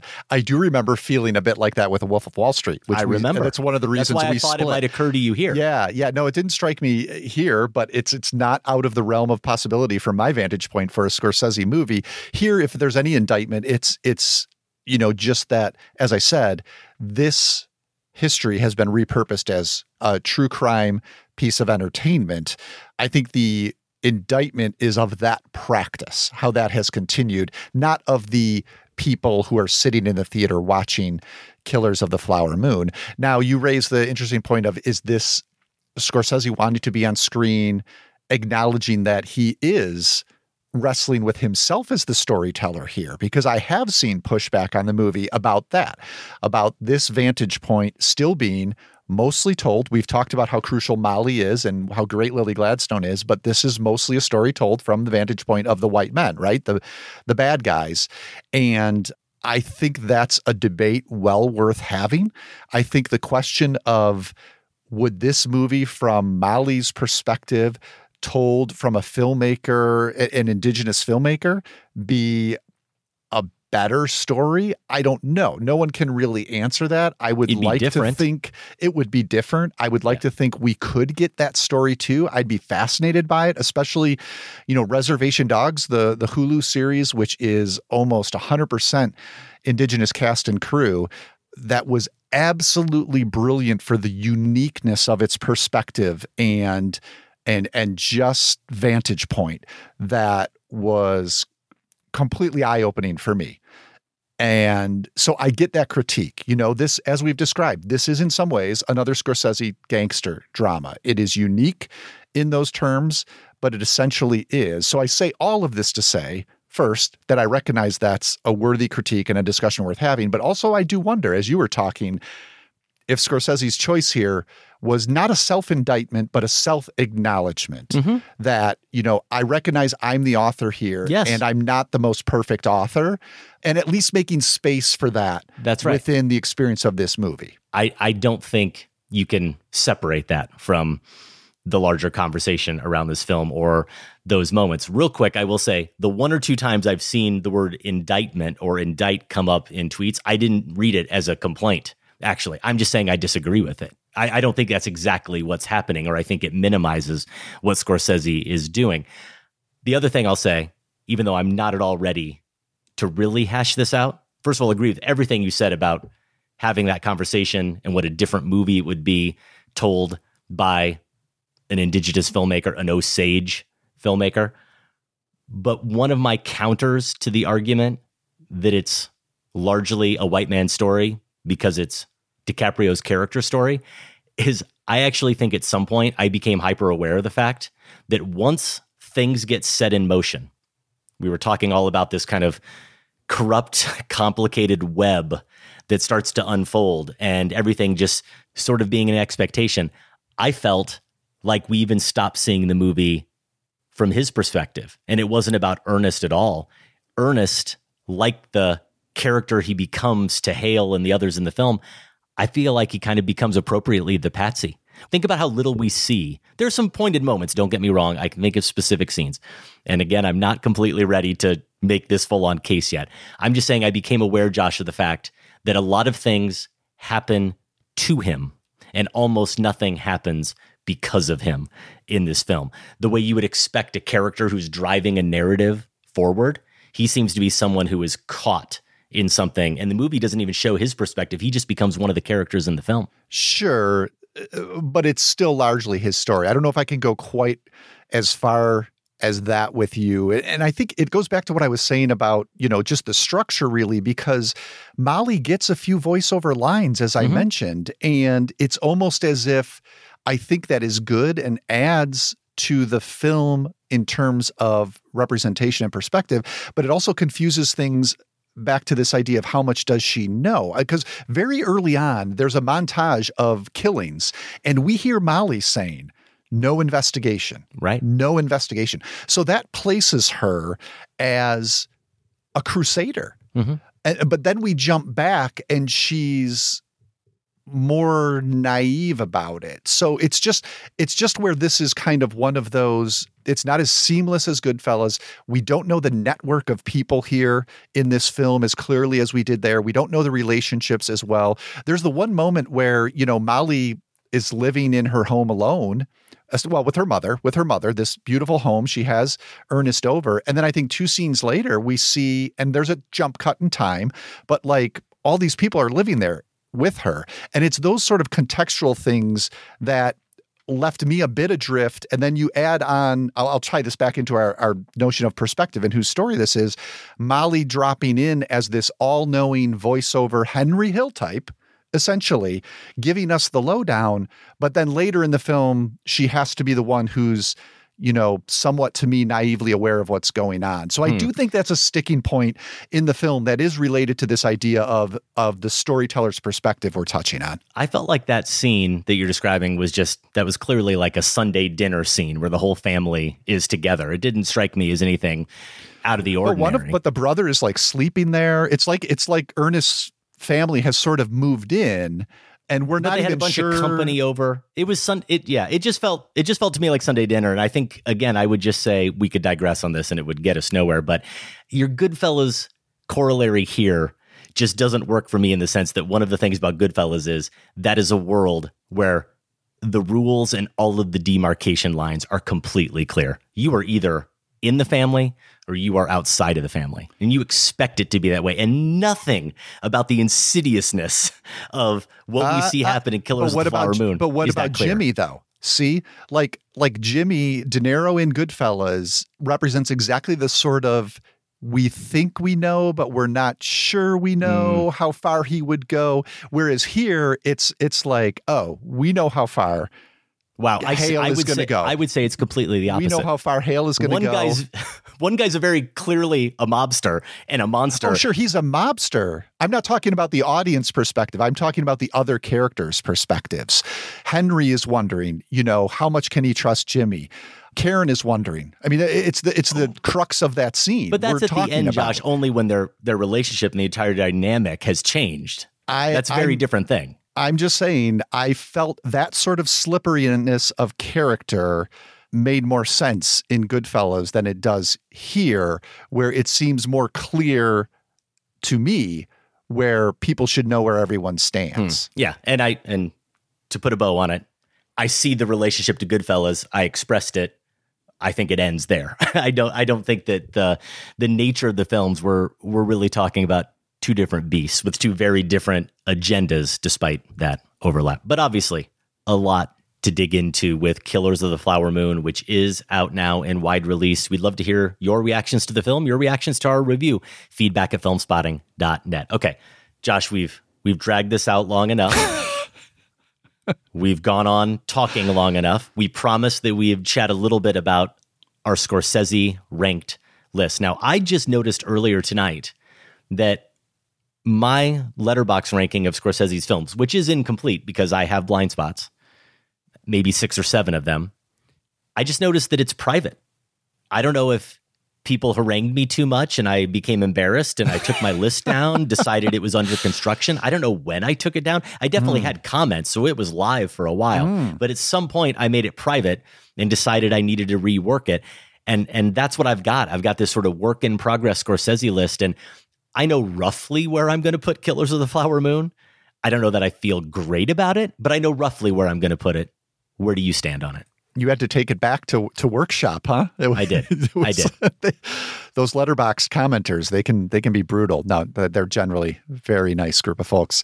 Uh, mine is private too for different reasons. I, you know, I I have this um, you know anal retentive Uh-huh. need to see everything from a filmmaker, at least features that they've directed before going public with my list. So I just started putting this together because we had talked about having this conversation and it is i feel really solid about some of the films and where i have them and completely unsure about Mhm. others and that goes in both directions i feel like i may be rating some too high and some too low so so i don't know if we just want to like quickly run through our our top five at this point and then touch on killers or however you want to do this but yeah very much in flux my list as it sounds as yours Well, maybe give me a sense of what you have at least in your in your top three slots.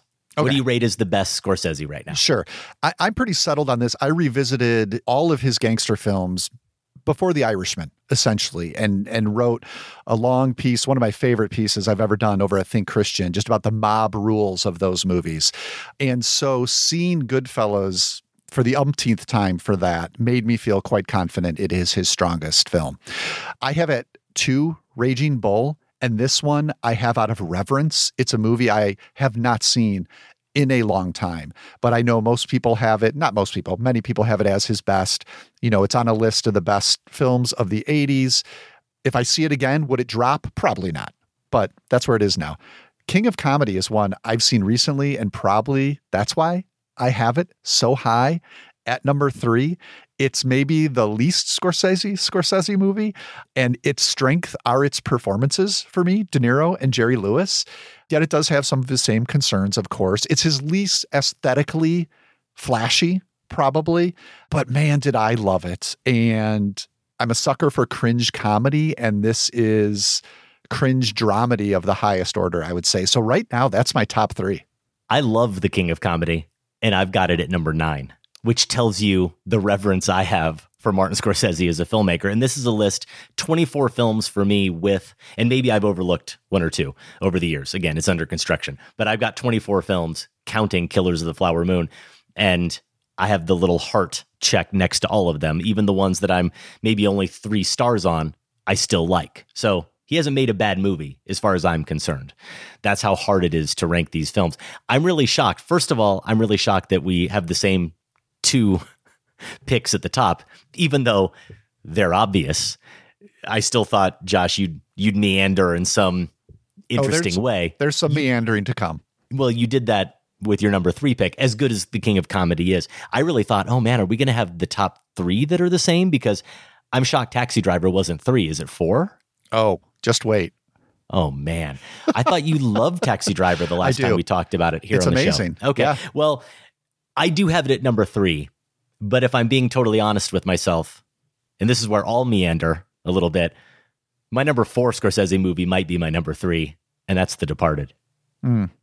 So Yeah, it's- that's where I'll diverge a little That's bit. I think that's probably fairly unique. As much I don't know anyone who doesn't like it, but but yeah, to Yeah. put it that high is is something.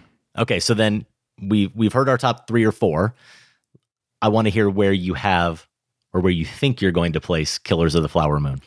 Yeah, Killers right now is at seven. And to your point, that is no slight on it. I think, you know, if there any qualms I voiced in our review are just that qualms, and maybe those are the things that help me when it comes to a ranking, right? It's like, well, I did I did wonder about that, or that did give me pause. So maybe I can feel good about putting it at seven. You have it higher or lower? Okay, right now, I know for sure that at minimum it's going at 10. Okay. And that's because I know that I like it more than The Last Temptation of Christ, which is currently 10. Mm. I know I like Wow, it more than. Hugo, which is currently 11. Mm. But this is also not accounting for the fact that I somehow had The Last Waltz at 12. And The Last Waltz may need to be in the top 10 somewhere. So for me right now, it's for sure at least at 10. But Josh, I'm just not totally ready to decide whether or not it belongs ahead of The King of Comedy, The Color of Money, The Irishman, The Wolf of Wall Street, Mean Streets. Now I know you're fine with kicking The Wolf of Wall Street out of there, but I know you're a fan of all the other films. Yeah. So I've got how do you Irishman rank ahead them? of Killers. I've got Irishman ahead of Killers just as um it was just such an elegy for that genre he created know. that I can't I think I still have it up ahead of it too. yeah, it's just I think it's going to stand uh, stand apart for me. Color of Money you'll be relieved to hear landed right after Killers right now. Uh, after this first time watch the last week or so at number eight. I So, love it. and not to throw shade That's at your I Departed pick, Departed is number nine for me. So, yeah, this is really hard to do. And maybe at some point we'll become completists and we can really hash this out. Yeah, I hope so. Let's end here though. What are your meanderings? What's your one or two big Oh. surprises? I know I know you have bringing out the dead in your yeah, top 10. That's it. That that's the oh top ten. This is and this is the one that I will stand by after revisits, including as you said, our taxi driver, Sacred Cow review of not too long ago. I love bringing out the dead as an echo from a filmmaker at a more I'm going to use this word though it's not the exact one mature stage of his career an echo to taxi driver and so i have 4 Mhm. bringing out the dead five taxi driver top 5. Okay. i do appreciate it and i purposely put those together because i do appreciate it as as this reconsideration i really think it's a reconsideration of taxi driver you know it couldn't exist without taxi driver so maybe this is not fair at all to put it ahead of it but i love the way that film is made how it moves what it's interested in just on its own qualities, the Nicolas Cage performance, Mhm. and then when I hold it up next to Taxi Driver and see what it's doing alongside it, I, I just, I've got it that high. I know it's, uh, I'm a weirdo that way. Only saw it once in the theater when it came out. Really dug it. But I still have it at 19 on my Scorsese list, Josh, because that's how good he is. I think my big surprise would just be that I have second from the bottom. And again, I like all of these films, but second from the bottom is Casino. Hmm. Still only seen it the one time in 1995 in the theater. Couldn't have been more excited to see it. You have to keep in mind, in 1995, I had actually just watched Goodfellas for the first time Sure, right. within the previous like two years. So this is all really fresh for me. And I know it's unfair. I know it's stupid. And I shouldn't even say it out loud, probably. But for me at that time, and again, I have only seen it once, I thought, well, this is just, this is a re retelling, if you will, of Goodfellas. And I like Goodfellas so much better. Yeah. These characters annoy me more. I don't like it. It's the knee jerk response, but it's not the entirely incorrect one. Having just rewatched it recently, it's it's it's a film that's better than that.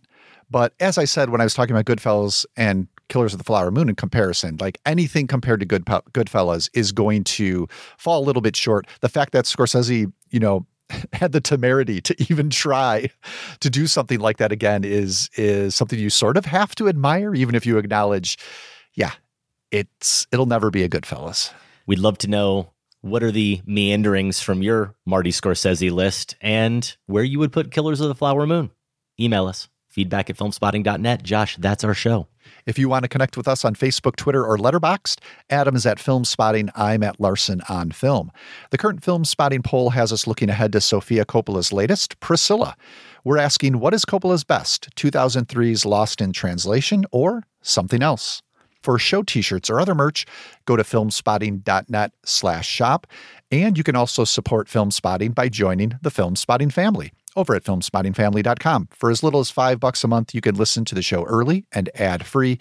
You can get a weekly newsletter, monthly bonus shows, and access to the entire Filmspotting archive. Speaking of that Filmspotting archive, lots of Martin Scorsese in it, as you would imagine. Reviews of every new feature of his, except Silence, going back to 2006. And that was really just a casualty of it coming out around Christmas in 2016. We sometimes do overlook major movies as we're in our rush to get to our top 10 films of the year. But quickly, Josh, 937, we talked last waltz. 909, Mean Streets turning 50. Taxi Driver, 7 from 76. That's episode 816. The Irishman was episode 751. Our infamous battle over The Wolf of Wall Street, 474. Reviewed Hugo on 375. Taxi Driver was talked about previously with Dana Stevens and myself upon its 35th anniversary, along with our top five De Niro scenes. That's episode 341. Mean Streets was talked about previously as well as part of a new Hollywood marathon that myself and Matty did. And yeah, we even talked about Shine a Light, his Rolling Stones documentary. That's okay. I've got that at the bottom of my Scorsese list behind Casino. That's episode 205. We do encourage you to check out listener Bill McLaughlin's invaluable Letterboxd list, the Filmspotting guide to the archives. Literally every movie we've ever talked about. You can find it there, and it will tell you what episodes we talked about it on, even if it just made a top five list. We will link to that in our show notes at filmspotting.net. That is filmspottingfamily.com for all your membership needs. Streaming, you can see Fingernails starring Riz Ahmed and Jessie Buckley. That may get some time on next week's show. You can see it on Apple TV Plus starting this weekend. Wide release. I can't believe my kids haven't bugged me yet, Josh, about seeing Five Nights at Freddy's. You can also see Freelance with John Cena as an ex Special Forces operative who takes a job as protection for Alison Brie's journalists when she interviews a ruthless dictator. Comes to us from the director of Taken. Of course it does. Next week, in addition to a few minutes on fingernails, we hope, and a recommendation, it sounds like, from Josh on A24's new All Dirt Roads Taste of Salt. Definitely. We will also talk about the Palme d'Or winning Anatomy of a Fall. Filmspotting is produced by Golden Joe Deso and Sam Van Hallgren. Without Sam and Golden Joe, this show wouldn't go. Our production assistants are Betty Lavandero and Veronica Phillips. And special thanks to everyone at WBEZ Chicago. More information is available at WBEZ.org. For Filmspotting, I'm Josh Larsen. And I'm Adam Kempenaar. Thanks for listening. This conversation can serve no purpose anymore. Goodbye.